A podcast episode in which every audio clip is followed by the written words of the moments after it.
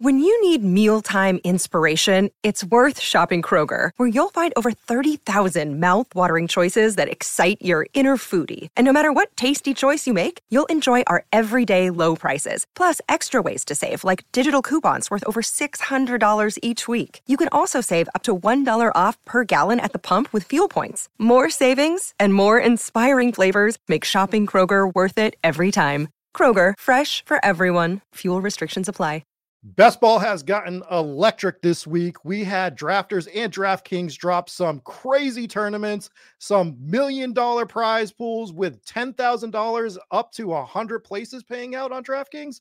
Myself, Erik Beimfohr, we're going to draft a DraftKings team today in that tournament. So let's do it.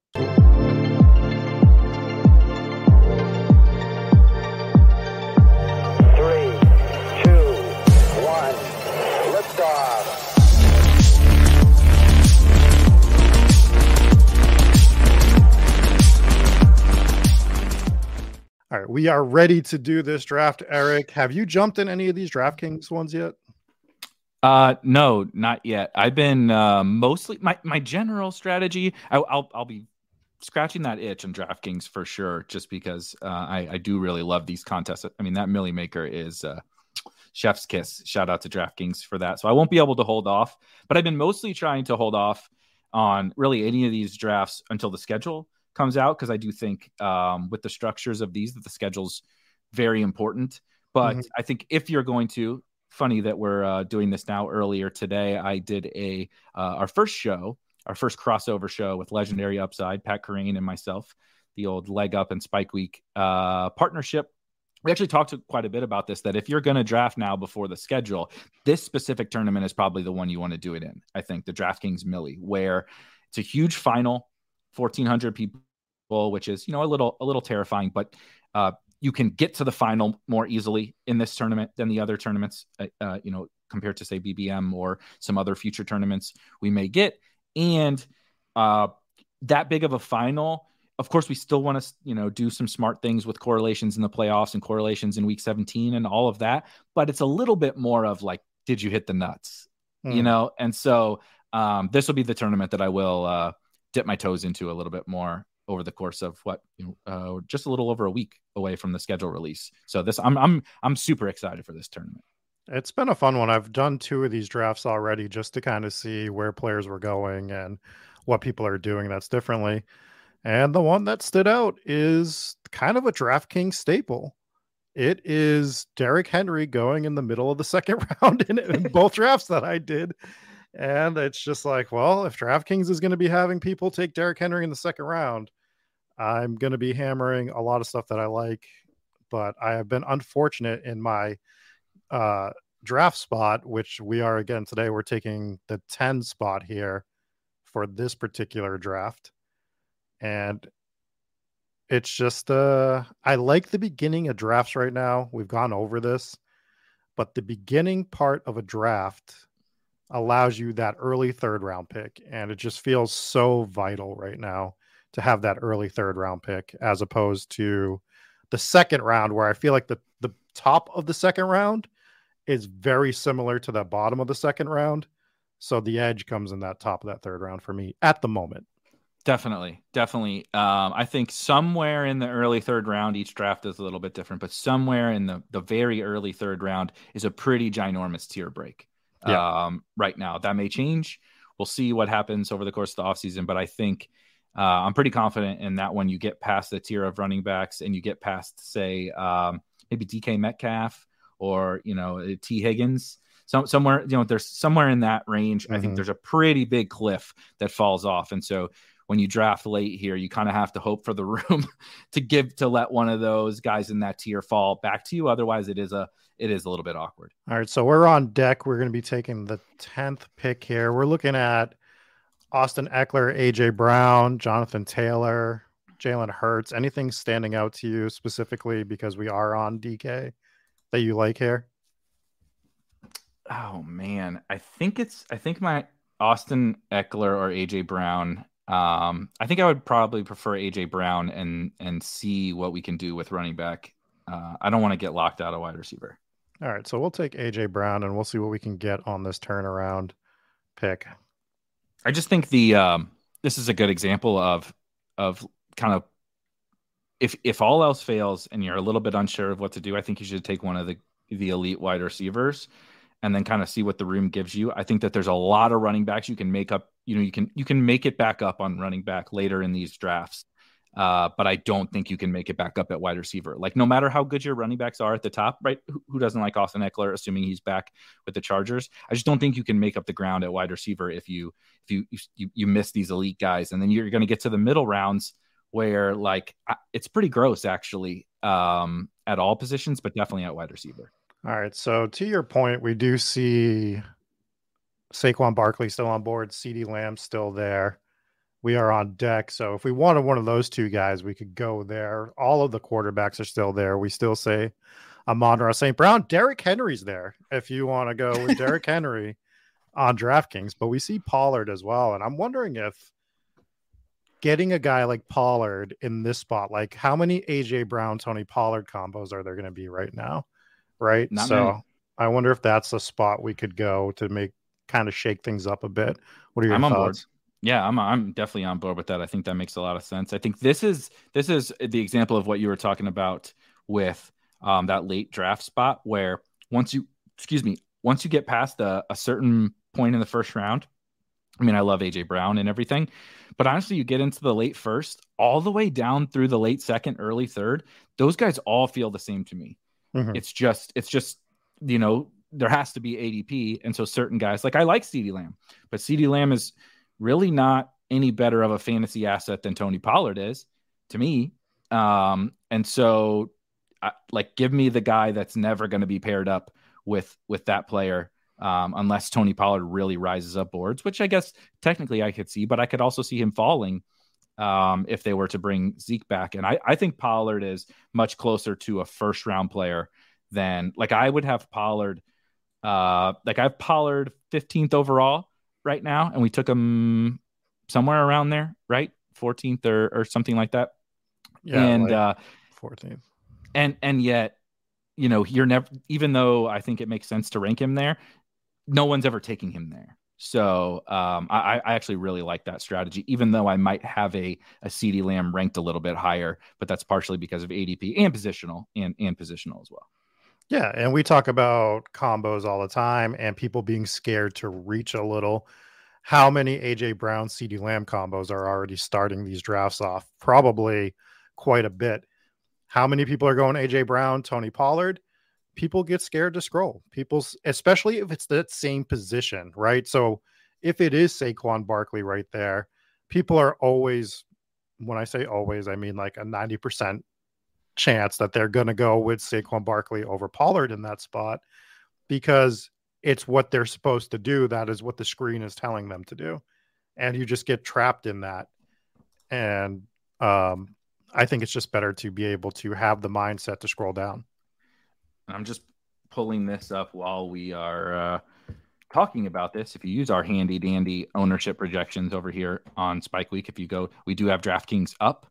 And so you can see every single day, it'll tell you, right, ADP moves and, and things. So it'll update um, every single day uh, the draft rate for combinations of players. And so when I just search by Tony Pollard, and then I go look, you know, for AJ Brown, see 4% of the time, 4%. Tony Pollard four percent are Tony Pollard teams with with AJ Brown, and like you scroll up to your exact point. Like, look, I love Tyreek Hill, but Tyreek Hill versus AJ Brown in say week 17 is is basically a coin flip. But every because their ADPs align, right? Cooper Kupp, Bijan Robinson, Tyreek Hill, right? All these guys are are being paired with Tony Pollard, and no one's pairing AJ Brown. So um, I didn't know this right when we made that pick, but it made logical sense, and so it's nice to see it play out in uh, in our data. Oops. And I think it's part of like drafting early uh, because people are like, "Why would you draft early? You don't have the information advantage." Well, you have the advantage of people just of of getting your drafts in and starting to get more comfortable with scrolling because you don't want to screw up in the beginning. You're just getting so used to like so you don't you're just taking one of those top three names usually. So giving yourself and you don't have to do it with every pick, but just being able to look at the draft board and be like, well, these players are pretty comparable. AJ Brown, Tyreek Hill, there's not a huge difference in that. And one of them is with Tony Pollard 20% of the time, the other one's with him 4% of the time. Let's uh, do this a few times and just get like a gigantic edge on a gigantic field. Absolutely. It's the same thing to me as uh, like the week 17 and playoff stuff. I know it gets a lot of hype and it's a funny bit and, and all of that. But really, all that is is kind of a tiebreaker, right? Mm-hmm. If you have a player who projects um, or is ranked just so so much more highly than another one, right? Like if I'm I'm totally making this up, but if if we took Tyreek with the first pick and like AJ Brown falls to the second pick, a they're probably going to be a unique pairing by ADP, but they're also in that's in a different tier than Tony Pollard is. So you just take the guy that's a better pick. But when they're all the same, when they're all in the same tier, that's when you start to look at this like, okay, is this a different combination than most people are taking? Um, at least that's how I'm thinking. See, this is where we're this this is the this is the spot I hate. I know. We I was hoping DK Metcalf was going to fall to us here. What do you think about not. Gibbs? I mean, I'm fine with taking Gibbs. I'm worried that he's already moving up to rounds that we don't want to take him. DraftKings though, I like him on DraftKings better. I'm I'm I'm okay buying him on DraftKings here. Um, and then kind of getting our little double anchor, but still with an elite wide receiver. Like it's kind of a uh, an interesting anchor wide receiver build. But I, I think this is the spot in the drafts that we talked about before, where honestly, if you wanted to scroll down, I think that's fine.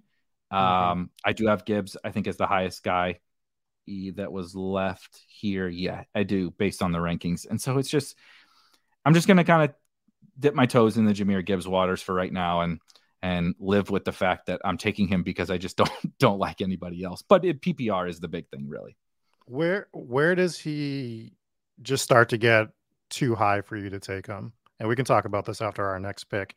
But yes. this is actually something I was thinking about earlier. So we're on deck right now. We see Joe Burrow, Najee Harris, Calvin Ridley, Kenneth Walker, TJ Hockenson as like kind of the top guys here and doesn't mean we have to take one of those. How far down the list is so some of the guys that are up next on my rankings would be Amari, DJ Moore, Deebo. Is Deebo gone? Yeah. Amari, DJ Moore, Andrews Hawk also. Uh I'm trying I think that was about that was all it's Ken Walker is also up there. I don't really know that I want to do him. I think Amari, I, th- I think I prefer Amari here to Amari. help set set us up for Cleveland if we want it and and it goes kind of the first round thing. I'm not saying Amari is like some mega smash, but I have him ranked the highest here out of every player that's left. He is a wide receiver, so we're just making sure we're not going to lock ourselves out of wide receiver, and he sets us up for for a stack later on. So Amari's the guy that I think I'm going to fall into a trap if their ADP stay close, where I'm grabbing Calvin Ridley a lot, and I should probably be grabbing more Amari than I am. So I like grabbing him here. And to your point, setting up that Cleveland stack. The other thing is, um, I do, you brought up Hockenson. I just feel like Hockenson is going to smash this year, just based off the usage they had with him last year. I know everyone's getting excited. I mean, everyone loves Justin Jefferson, rightfully so.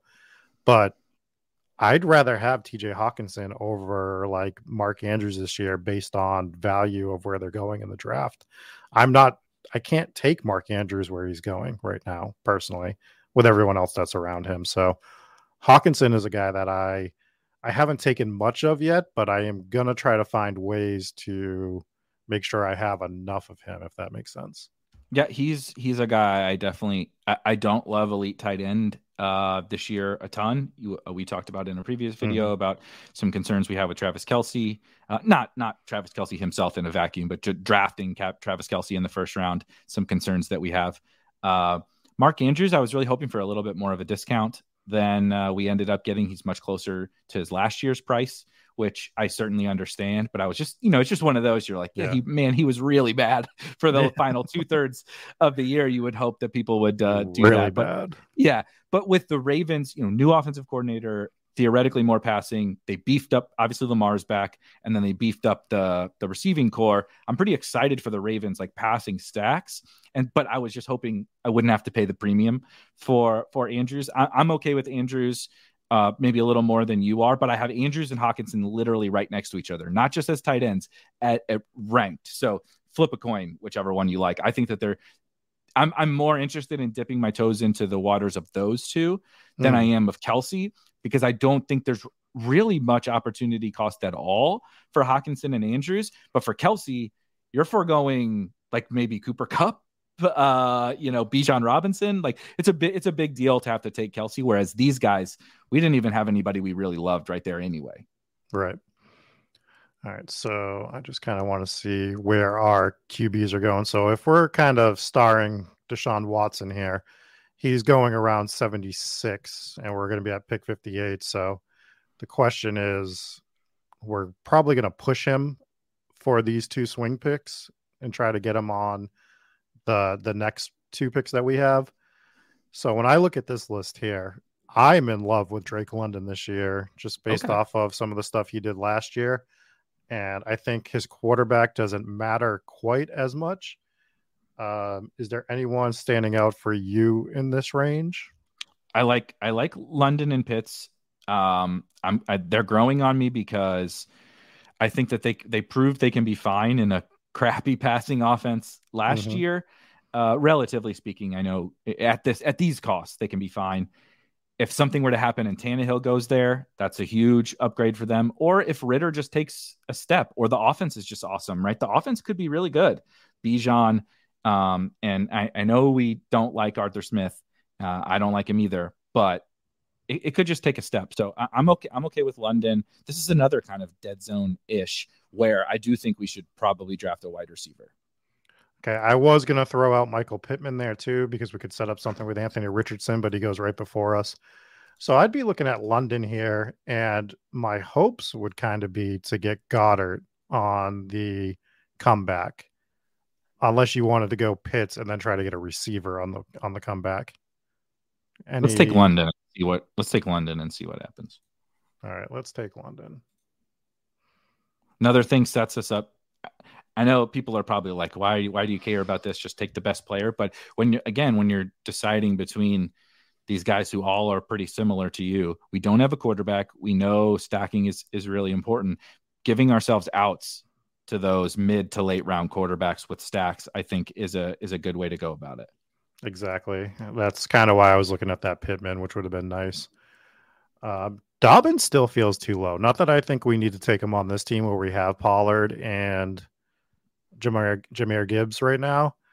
I'd probably prefer a wide receiver, but I almost wouldn't hate taking Dobbins if that's something we decide if we don't like the, any of the receivers. We do see Dallas Goedert go. So, I'm going to name some wide receivers just because eh, I'm admittedly not completely. Yeah, let's let's take a look here. I don't hate the Bucs guys actually, but this is pretty gross at, at wide receiver.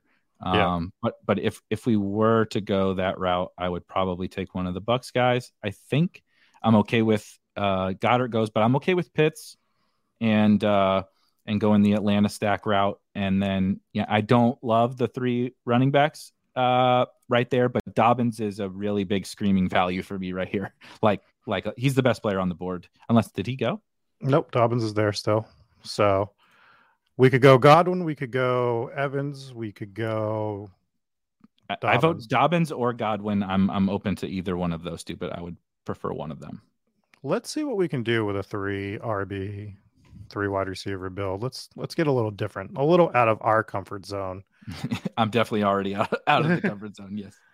But I do think we have great backs for Dobbins. Like having Pollard and Gibbs really helps with having Dobbins based on like the player profile, right? Like Dobbins is going to be a little bit more of a ground and pound guy than these other two. Obviously, it's definitely more so than Gibbs. Pollard can do everything. So we can kind of like it almost feels like we'll be able to ping pong between Gibbs and Dobbins. And hell, there's even going to be weeks where one of them's probably playing in our flex. So getting a good run on wide receivers, like if we were able to go with Deshaun Watson next as our QB, grabbing a receiver and then just maybe hammering three or four more wide receivers after that, feels like we could set this team up well and just completely punting tight end, which is something I just we've talked about. It just seems like I'm going to be doing quite a bit, especially if I don't get that Goedert tier Goedert Pitts tier, and at that point, it's like, the hell do I care about this position anymore? Like it just especially with matter. twenty, especially with twenty rounds on right. DraftKings. Yeah, yeah, it just doesn't matter at that point. So I think uh, this team's setting up really fun. I'm going to go over it real quick just so that the listeners can hear it. So right now we just have Tony Pollard, Jahmyr Gibbs, and J.K. Dobbins at running back, and we have A.J. Brown, Amari Cooper, and Drake London at wide receiver. It's a fun starting six, I would say. One thing that uh, you know, you mentioned uh, uh, out of our comfort zone. I, I definitely feel like you know you're the you haven't had swim lessons yet, and uh, mm-hmm. uh, grandpa, your old you know grandpa curmudgeon just grabs you and throws you in the pool. You know, it's like go go go figure it out, kid. You know, you'll learn how to swim. That's how I feel about drafting three running backs the through six rounds. But what I will say is this this is uh, a, like hopefully we'll make this into a a way to still make this into a team. You don't get locked out of wide receiver. We're still going to hopefully get some stacks, and then we use something like the late round tight end to kind of be that that buoy in the pool to where we're we're not getting locked out of wide receiver. Like you said, we're going to just jam a bunch of wide receivers, figure out those stacks, and then we know in the back of our mind, right? Because we're we're able to draft from the back to the front. We know the late round tight end thing exists. We know yep. this this nuance about tight end exists, so we can use that to our advantage. That look, if I'm drafting 150 teams, which I will draft 150 teams into this tournament, I don't know how many times I'm going to take three running backs in the first six rounds. However, you can still do it effectively. Right there, we weren't going to take a tight end and we weren't going to take a quarterback. So take the best available player, but now build the team. Like where people will go wrong is the next next time we come up, the best pick might be a running back again. But you, you just you can't do it because now you've just over invested at that position because there's also going to be later rounds where the best pick is a running back and that will fit this team better right? Later on um, i don't know about as much on draftkings but say you and i our boy b kurt the spike week people we love Damien harris right in mm-hmm. that like let's call it 10th round or something he may be the best pick later that would be okay but if we dip our toes here into say Rachaad White, it's like now we already got four four running backs through seven rounds. We we spent too much, and so it's just that delicate balancing act and making sure you're toeing that line, which is what we're hopefully going to try to do here. Yeah, like this is not the team to take Kamara. There are teams to take yep. Kamara, and if we didn't take Dobbins, this would be a great spot to take Alvin Kamara for like a late season hammer for whenever he comes back, whether it's week seven or nine or whatever. But when we have Dobbins, we've already kind of scratched that itch so we don't need to do it. That gives us so we do lose out on Deshaun Watson, but that's not the that's worst okay. case scenario. We're still pretty fine here. Um, there are players we can choose to go with on the board. We're a few picks away. Uh, I, def- I definitely got some guys here. This is uh, also where if Akers doesn't go, it makes the Gibbs pick feel worse. Feel worse because we took Gibbs just and he goes thankfully. But like Akers, Akers was going to be a value to me, and Dobbins was a value, and we just took the running back when we probably should have taken a wide receiver. Uh, I will say, it's definitely Hollywood if we're taking a wide receiver for me, but I'm also open to other guys. He's clearly the highest ranked guy for me. Yeah, I feel like there might be a misprice on him here because I'm not taking him much over on on underdog, but it feels like he's way later here, or maybe I'm wrong on that but it definitely feels like what are we in round seven right now?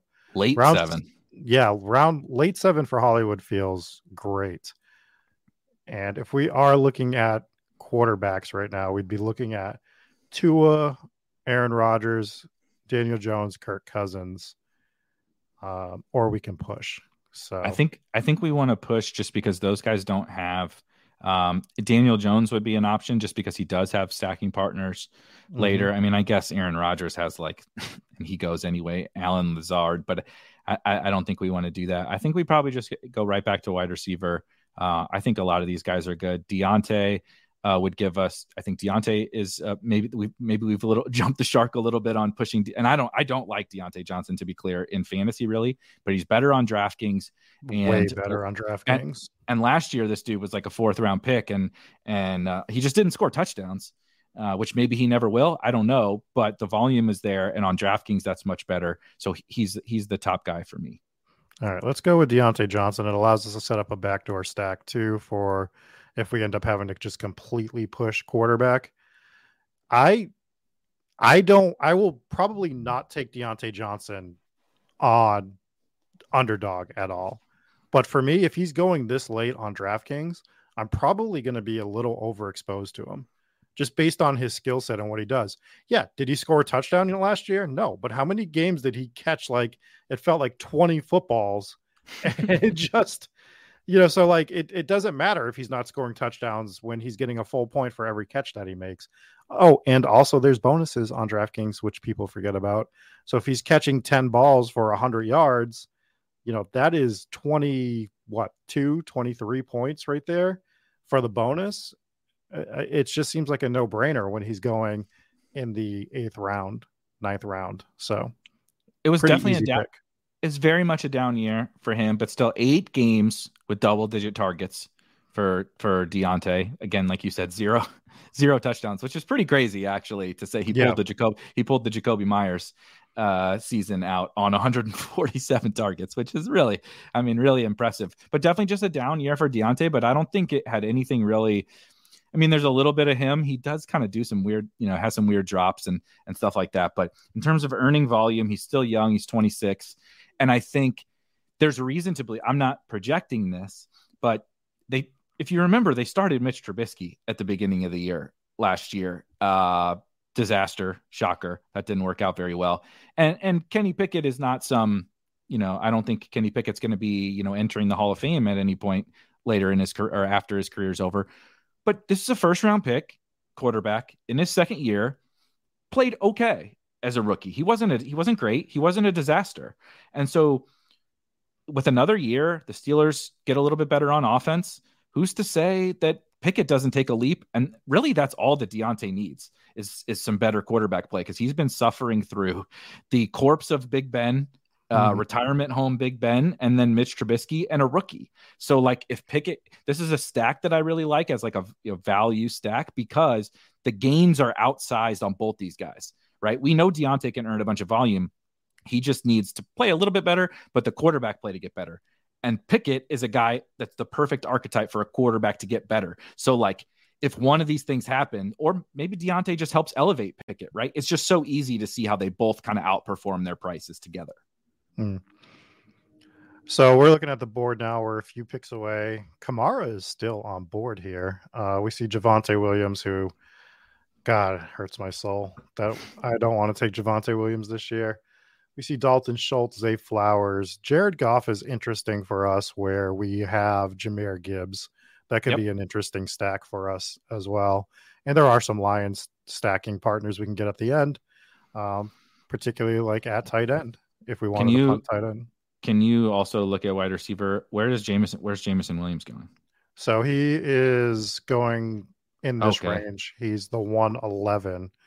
We're going to be picking at 106. So he is right there in this window. So we could take Jameson Williams. This is the type of team to take him on, I would say. Uh yes.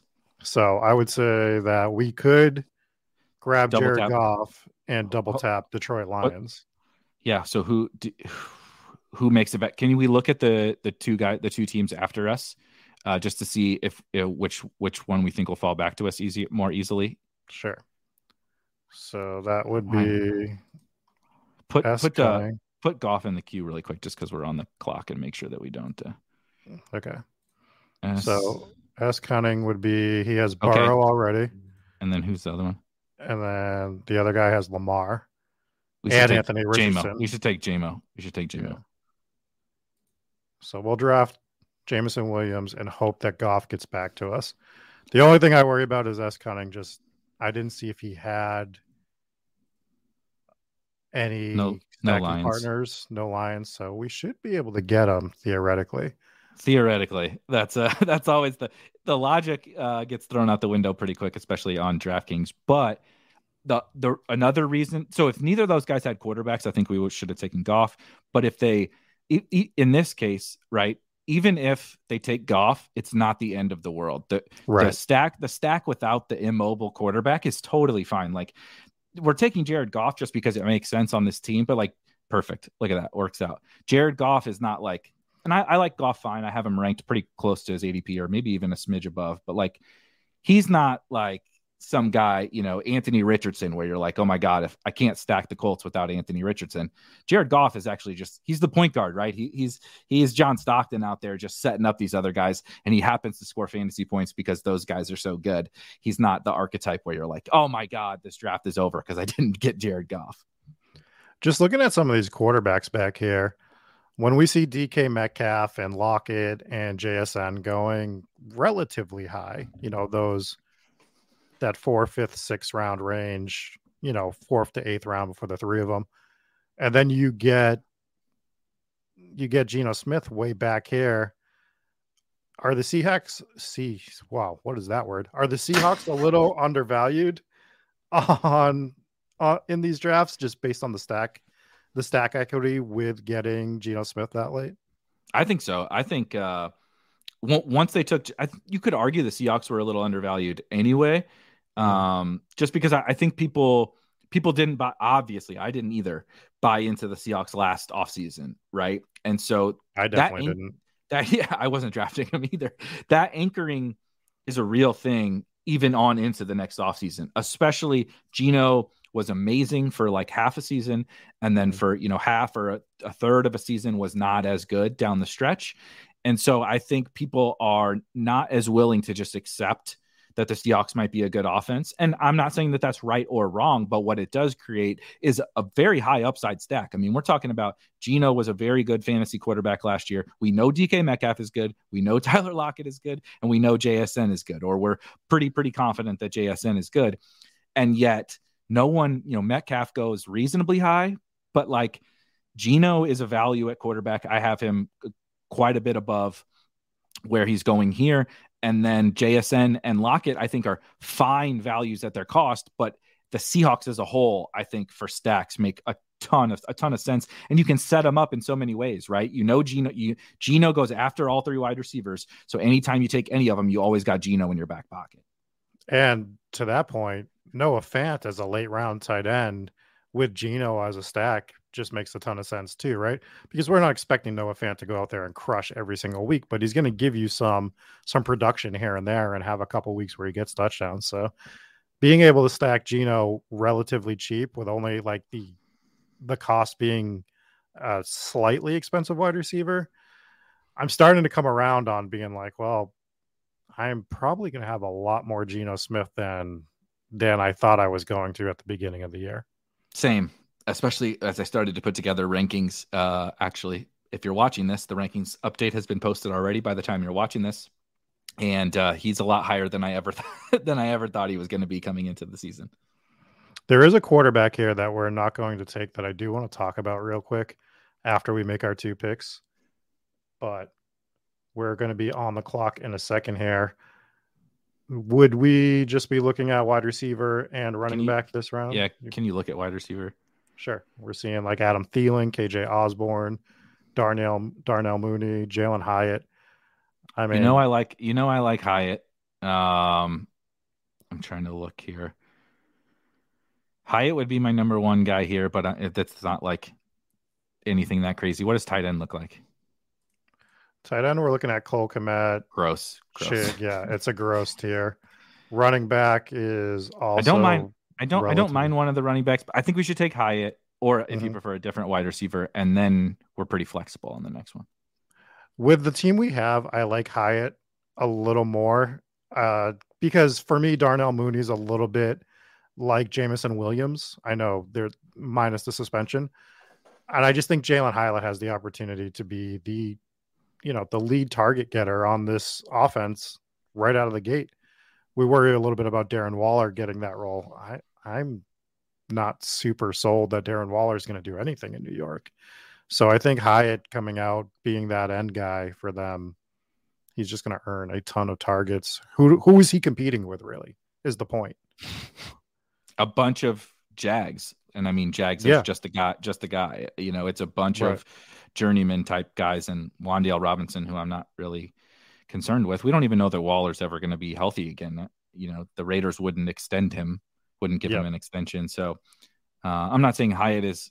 I'm not projecting Hyatt to be like an NFL superstar, but I think his archetype is perfect. He's the air quotes better and best ball guy, right? He's a big play down the field speed guy, and then he has all the opportunity. If if he can play, he's a he's a fantasy smash. And even if he's just like average, right, he's probably going to catch some long touchdowns regardless.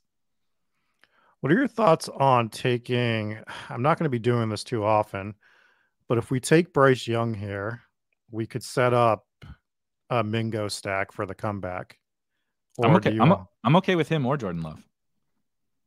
I just don't know who we're going to get with Love is the problem. Doubs or Jayden Reed. All right, let's grab Love. Let's do Love. And we'll try to grab Watson. Watson's obviously gone. You also have the if we're looking at late round tight end, uh, I'm not saying I love their rookies all that much, but we do have their they have two rookie tight ends. Okay. I'm I'm interested in Jordan Love. That so that's the actually the quarterback I wanted to talk about that I brought up a little while ago is I know he said he sat on the bench for 15 years behind Aaron Rodgers. He never got his chance to play. But do we th- I think there's a chance that I'm not going to say that the Packers are going to be a great offense or by any means, but I think there's a chance that they're fine. Right? They're like the 20th or 21st ranked offense you're getting some value out of Jordan Love on a week to week basis. Their defense isn't that good. They're in some sort of shootout situations going throughout the year. So I think I'm not going to be looking to go like overweight on the Green Bay offense, but feels like they could be just fine, right? Like in terms of that. And I think I'd rather have him than Bryce Young because I think that Panthers offense is going to be a disaster, to be completely Horrible. honest. It's Horrible. just going to be really, really bad. So it's not a place I really want to go to often. Mingo for some one offs here and there. If you're really pushed at QB, you can grab some stacks because they're cheap enough. But for the most part, I just kind of want to stay away from the Panthers offense as a whole. I totally agree. I'm a little more bullish on the Packers than you, but not because, again, same thing. Uh, if I had to right, if you put a gun to my head and said, "How do you think this Packer season is going to go on offense?" I would say below average. But um, you know, they're not going to be the worst offense in the world, but they're they're probably not going to be above league average. That's a pretty high bar, actually. But what you do have with the Packers coming together for best ball specifically is this kind of convergence of a bunch of young, interesting players all together with a, quite a bit of talent actually on offense in terms of young young players with draft capital, and then some really good running backs, reasonable enough offensive line, right? So you have Aaron Jones is one of the best receiving backs in the NFL. That's really helpful for a young quarterback. Uh, I know it sounds silly. They have invested at wide receiver which uh, Christian Watson in the second round last year, Jayden Reed in the second round this year, Romeo Doubs in the fourth round last year, and then two tight ends, one in the second round and one in the third round this year. So they're making investments in this offense. Jordan Love is a former first round pick. Say whatever we want about that, right? Mm-hmm. He is. He's not completely lacking talent. I'm not sure he's going to hang hang around in the NFL for all that long. But this is a chance for like everybody to kind of simultaneously break out. It's like that Diontae and Pickett thing that it could go horribly, right? Love could suck. These wide receivers could be bad, and they're just a bottom five offense.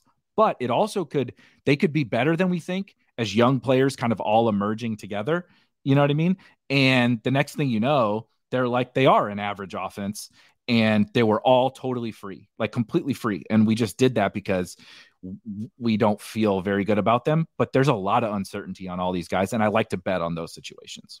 Yeah, and it's hard to get on the field when the guy in front of you is winning NFL MVPs, right? Yeah, so yeah, you could be the second best quarterback in the NFL, and if the guy in front of you is winning MVP after MVP, they're not going to stop playing him. So there is a chance that Jordan Love is at least good. I'm not saying great. I'm saying there's a chance he's good. We'll see um, for sure this year. All what right, does running are... back? What does running back look like here? Because we're finally into a range where I think running back is okay. See, this is I I do still. There goes McKinnon. I was just gonna say I do still like McKinnon, especially on DraftKings now that he's back. Um, a little bit ahead of ADP, but I do really like Jaylen Warren. Um, we can look at wide receiver or or something if you want. Well, I mean, Jaylen Warren we'll throw in there. Uh, we see DJ Chark, Nico Collins, Isaiah Hodgins. Not tight end, just real quick. Tight end is like Dulcich, Oof. Taysom Hill, Michael Mayer, Juwan Johnson. I don't mind grabbing Warren, but let's figure out our plan for the comeback here. Also, look at tight end. And look at can uh, what's Laporta's ADP on? Uh, see, I, I think I think Laporta makes a lot of sense here to round out a a big old lion stack, and we need tight end, rookie, upside, late round tight end. Yeah, we don't love anybody else. It's it's a 12 pick reach, but honestly, when we start to get to this point, it's round 14. Who cares? Like, unless there's something that really stands out, I mean, what's the difference between Laporta and any of these other tight ends or anyone left on board? Really, is what I would say. So, I have Laporta ranked around here anyway, and probably the biggest thing is like, well, two things is exactly what you said. This is just a really open, wide, flat tier. Um, so both Warren and Laporta are I have them ranked higher than their ADP is anyway. And when you don't have anybody else that stands out, you can take them and Laporta specifically, probably Warren too, but Laporta wasn't going to come back, right? So the, the 12 pick reach is one thing, but if he's never going to come back to you, does it really matter? Like, because you weren't like, oh, so he went six picks after you. like, just take him if if he makes sense for your team. Yeah. The only other thing would have been to get our third QB with Kenny Pickett, but I don't think that. Oh my god, a... I totally missed. Yeah, I missed. I missed Pickett. That's my fault which would have been the only other thing we could do. But like, I don't think it's a big deal. I think there's plenty of QBs we can get as we come around. Actually, I'm going to go through our team real quick. Uh, we have Jared Goff, Tony Pollard, Jahmyr Gibbs, AJ Brown, Amari Cooper, Drake London, Sam Laporta, J.K. Dobbins, Hollywood Brown, Diontae Johnson, Jameson Williams, Jalin Hyatt, Jordan Love, and Jaylen Warren for the team right now. Shaping up to be an interesting team, I would say at this point. Do not hate it. Nope. Warren, Warren could be like the absolute league winner this year, by the way. Jaylen Warren, like there is a chance that he just comes out and crushes relative to his offense, but he could come out and just be the back in Pittsburgh.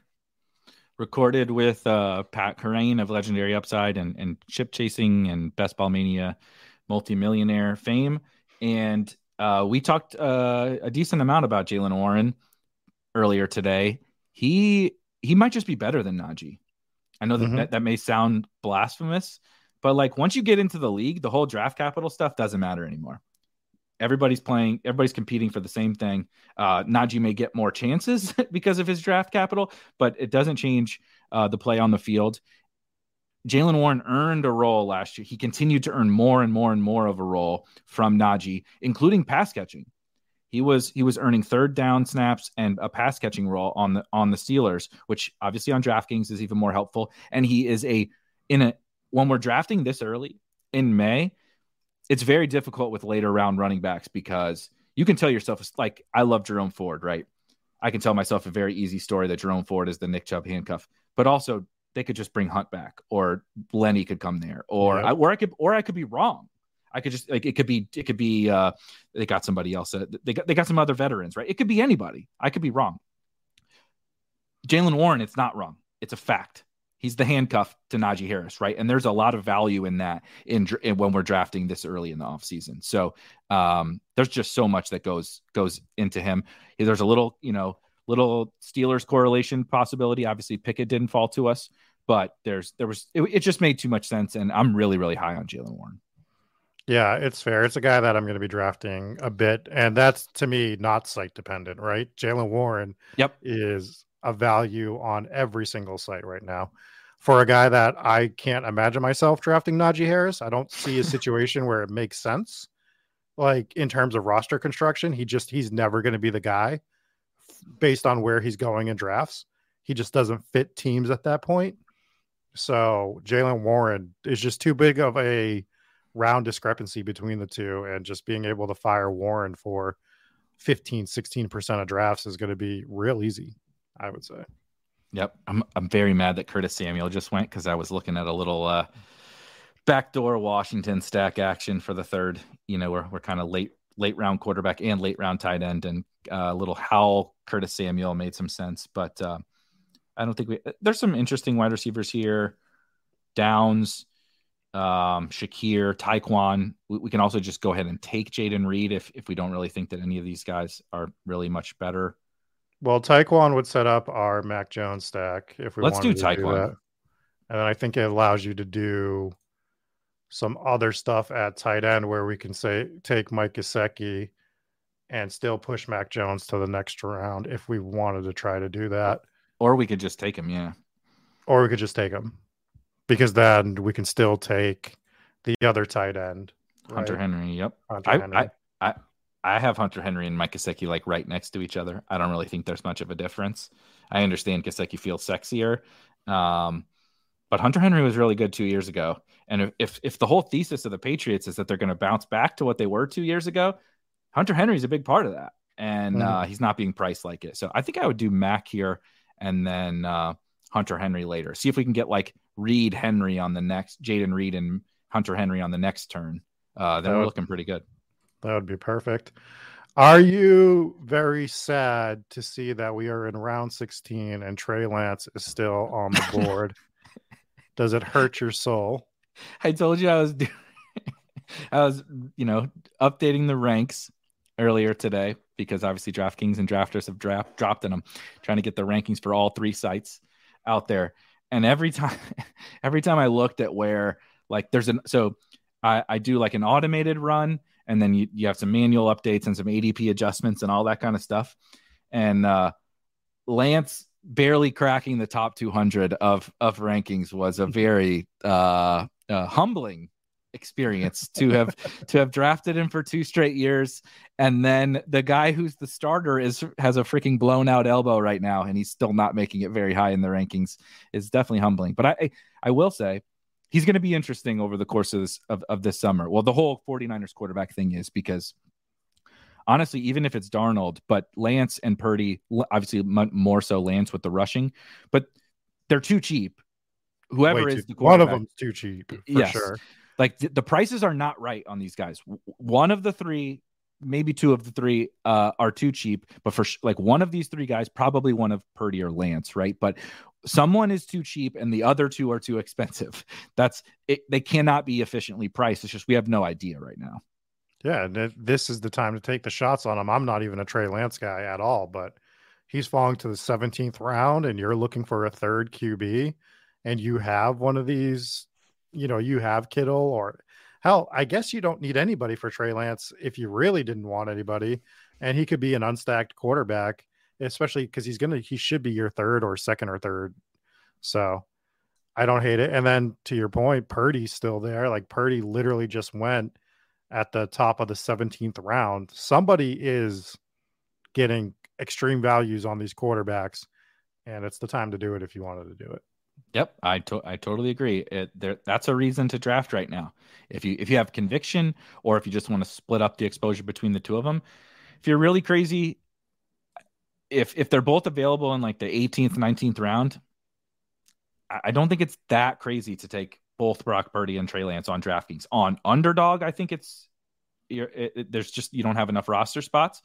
I don't think it's that crazy to do it on on uh, DraftKings. So see, there goes Lance, and I, I, I don't think I would do it this early because there's still some pretty good picks. But you know what I mean? Like the whole 49ers thing is just, uh, and you can. I don't know that I want Purdy unstacked, but Lance Lance unstacked. Obviously, we're drafting for some of the rushing, and he could just be elevated by his the, the teammates, and he could bring down his teammates. Right? He's still scoring fantasy points, but it's like you know, not none of those guys are still paying off their cost. It's one of those weird things. Just it's only because he's so cheap. Uh, best ball drafters, we need to have a discussion on why I even see Zach Ertz's name in my player queue. I don't think he made my top. He didn't make my top 250. I don't think. Like, what are we doing here? We actually might get Gesicki to follow us here, which I think is the easiest smash of all time to grab Gesicki if he's still there. Got to take Uh, it if the room gives it to you. Yeah. Yeah, I was hoping to get him and Fournette. Fournette goes like two picks ago.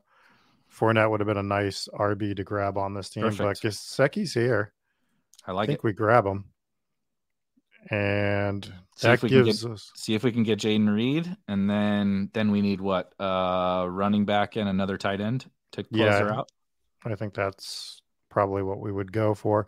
And I think we could get Musgrave on the comeback, most likely here, to round out our double stack for Jordan Love and just have like all three quarterbacks stacked relatively well. And if you're pushing QB, this is kind of the way to do it. We have firepower like around them, and then we have the stacks to go with that firepower of like, and when I say firepower, AJ Brown, Amari Cooper, Drake London, Tony Pollard, and then we're just stacking up offenses. So if one of those guys is going off and then a stack's doing well, we are just scoring yep. like buckets of points. So we have three offenses, not the three offenses we wanted. You on. motherfucker! Who was that that just took? Pardon my French. That just took Jayden Reed. What an asshole! Wow. Well, not wasn't expecting that. Uh, can you click on running back? Yeah, there we go. Um, let's scroll a little bit and see what we got. Is uh, oof. Yeah, it's pretty gross. I got it. I got it. I got a name. Is Eric Gray available? Eric Gray um, is available. We can we get him late. We can take Musgrave. You can, we can take. You want to take Musgrave and just make sure we get him. Yeah, let's take Musgrave. We'll add Eric Gray to the queue and then we'll just kind of look at running back again to try to make a yep plan here. So oh my running, God, he, it, you would think this was a live stream. Somebody sniped Eric Gray right after. I know we're doing this offline. We figure guys that are ranked in the like 500s we're okay with, and boom, uh, we're we're being ha- somebody hacked into us and is watching this, Seriously? watching us record this draft. All right, so let's look at some running backs here. Oh no, I think he's still there. Oh, okay, okay, okay. He must have. I must not have clicked on the name. Yeah, okay. No. He he disappeared from the queue, so I was like, "You got to be shitting me! Somebody really took his ADP is three hundred oh five, and somebody just took him." So running back is pretty gross. We're seeing Robinson, Latavius Murray, two guys that I would not even begin to take. Zach Evans, I've been grabbing here and there late in drafts, just as you know, a hope and a prayer type deal. Mm-hmm. I know Deuce Vaughn got drafted, but I do not for uh, not for this team when we have Pollard, but Malik Davis is interesting in late Agreed. rounds, so I do like him. People are crowning Rojo, and like, look, I get it. Um, I do think Rojo has a chance to be the kind of backup in between the tackles guy there, but Malik Davis was actually pretty when when Zeke was out.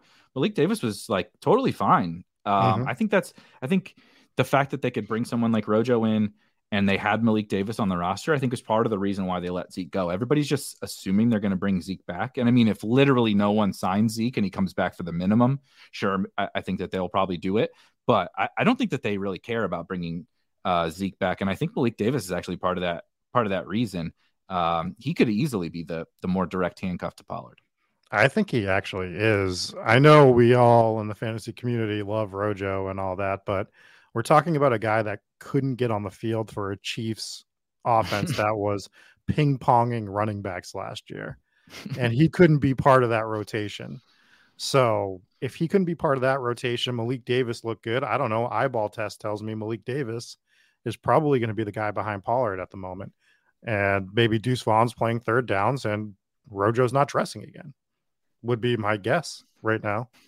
Yep. No arguments from me. I'm just gonna throw some running back names out there. Uh, Evan Hull,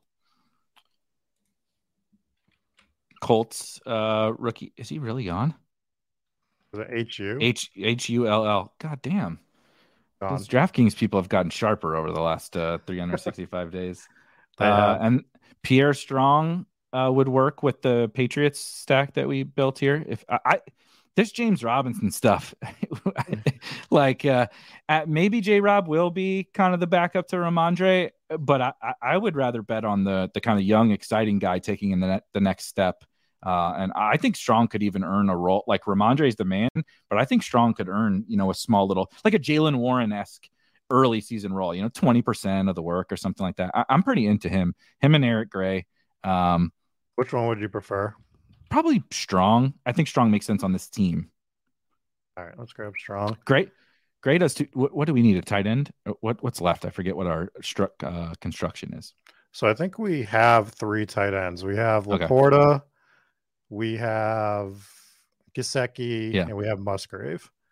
So here so, would be just to me. I'm curious if you like in this pick. I don't really care that much about whether it's running back or wide receiver. I think we just take the guy we we think kind of has the most upside between running back and wide receiver. Yeah, it kind of feels like a luxury pick uh, that we can take whatever we're feeling here.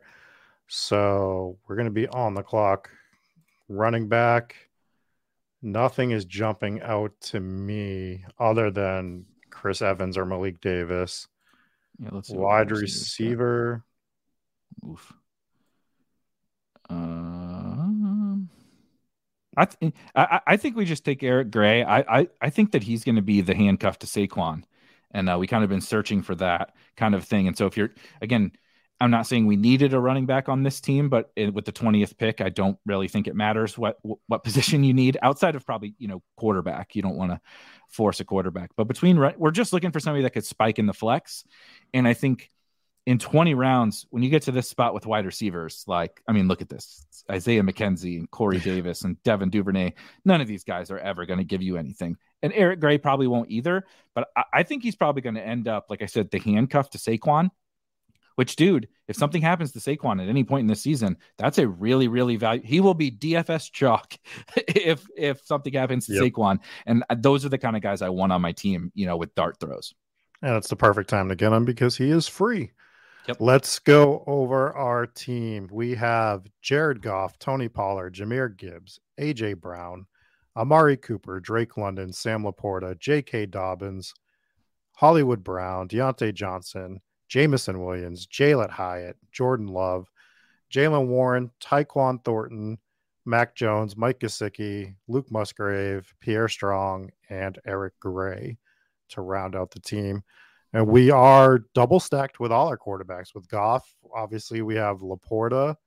We also have Jameson Williams and Jahmyr Gibbs for a pretty healthy line stack.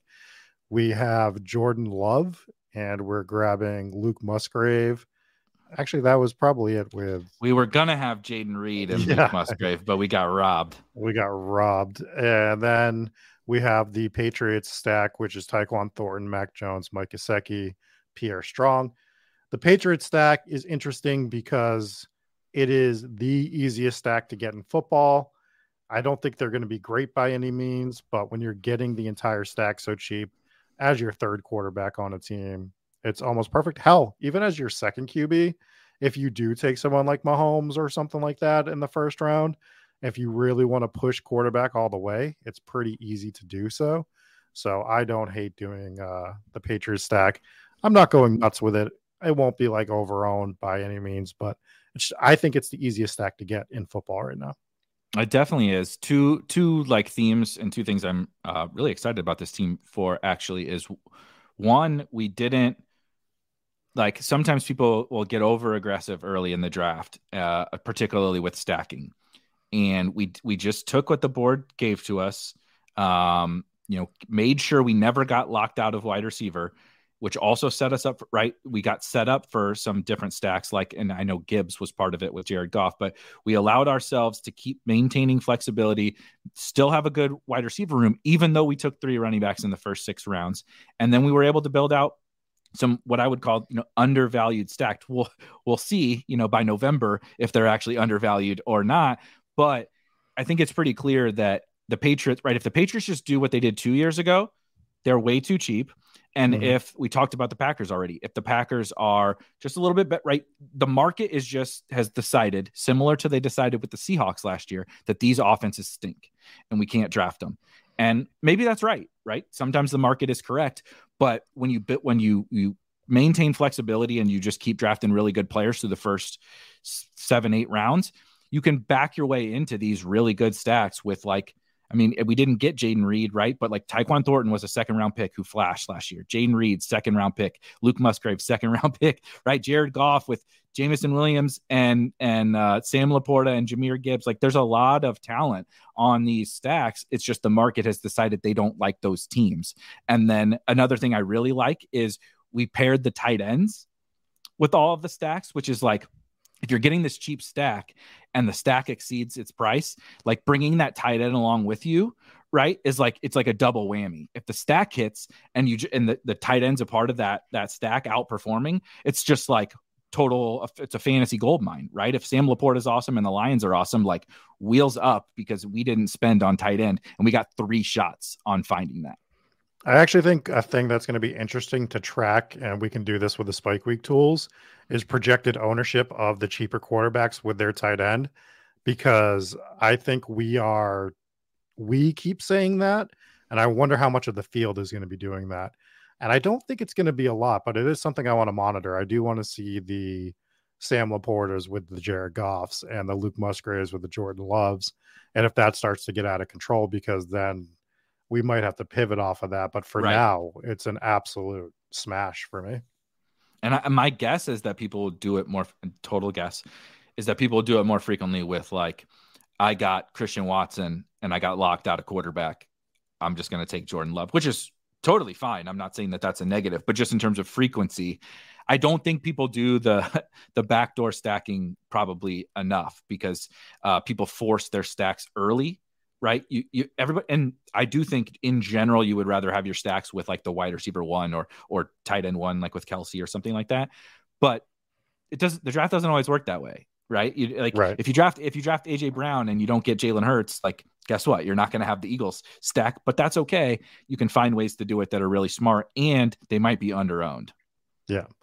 All right, that's going to do it for this DraftKings draft here at Spike Week. What I want for everyone to do is go to the comments, give us a grade A through F. Let us know what this team was. We like to give you guys grades. Here's a chance for you guys to give us a grade. And if you're giving us a low score, tell us what we did wrong. Tell us what you would have done different on this team. Uh, other than that, anything else from you, Erik? No, uh, probably about uh, if you just finished this video, again, just dropped a, a, new video with with Pat Kerrane. We got a new weekly show, Legendary Upside and Spike Week, called Legendary Sickos, where myself and Pat Kerrane will break down kind of just all tons of uh, all kinds of uh, pertinent things going on in best ball today. We talked about kind of how we're attacking. Right, it's May, it's the first week of May, and there's 30 million dollars of, of best ball tournaments out there for us to dive into. How are we going? At like, what tournaments are we drafting, and then how are we approaching those drafts, uh, particularly before the schedule, after the schedule, right? And some of our favorite picks. So we really dove into what we're doing here in the early part of draft season. So I would go check that out. Yep, and I actually have that loaded up and ready to listen to when I go walk the dog in a little bit. So I'm looking forward to that. But for myself, for Erik for we will catch you next time. Peace.